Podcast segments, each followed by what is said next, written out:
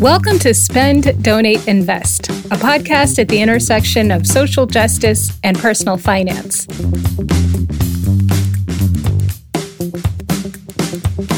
Let's talk about how we can spend, donate, and invest more in line with our values.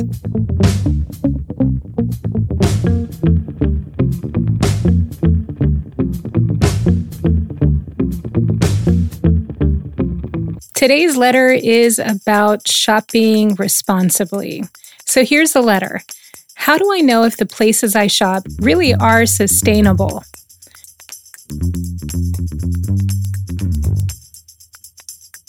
It's a great question. There are some phrases that sound good, but might not actually mean anything, or anyway, they're not official stamps of approval. So, for example, ethically sourced you may have seen that on some products before. On the other hand, if you see fair trade certified, that's an actual certification that requires the company to provide proof. So, fair trade certified, look for that. You can also look to other certifying organizations like the Rainforest Alliance or the Global Organic Textile Standard. You'll find links to all of this in the show notes to read about which companies have met their certification standards. There's also another interesting one for ethical fashion called Good On You. And they even have an app that you can download. You can look on Open Secrets to see where your favorite companies donate their money. That can be eye opening, to say the least. There are some companies which have done more than just make a public pledge to do good. So it's baked into their DNA. Have you ever heard of this before? Benefit Corporation. This is an actual legal structure for a business, like an LLC or a corporation. Benefit corporations are legally bound to consider both societal impact and profit. I know, radical. And these benefit corporations can even go one step further and get officially certified by a nonprofit called B Corp. Specifically, B Corp is assessing the overall positive impact of the company. And the certification involves a combination of things third party validation, public transparency, and legal accountability. Patagonia went through this process back in 2012 in order to get their B Corp certification. So they had to have an explicit social or environmental mission. They had to have legally binding fiduciary responsibility to take into account the interest of workers, the community, the environment, as well as its shareholders.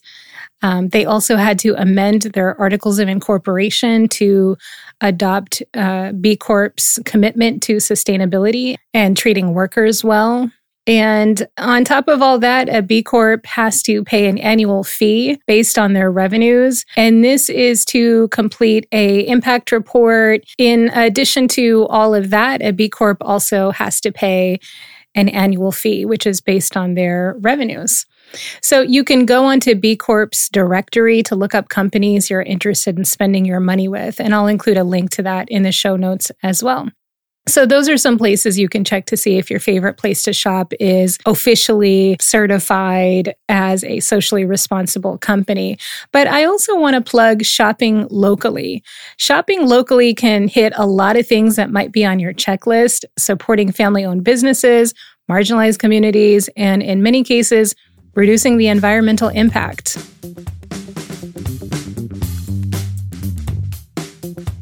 So, what do you think?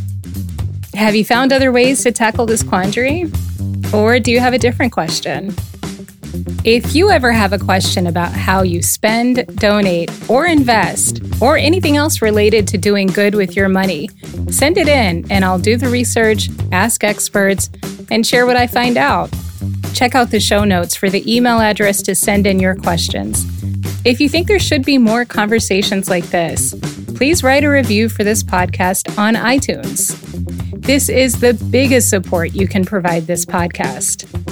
If you're too busy, please just leave a rating. And of course, please share this episode with anyone who you think might find it interesting.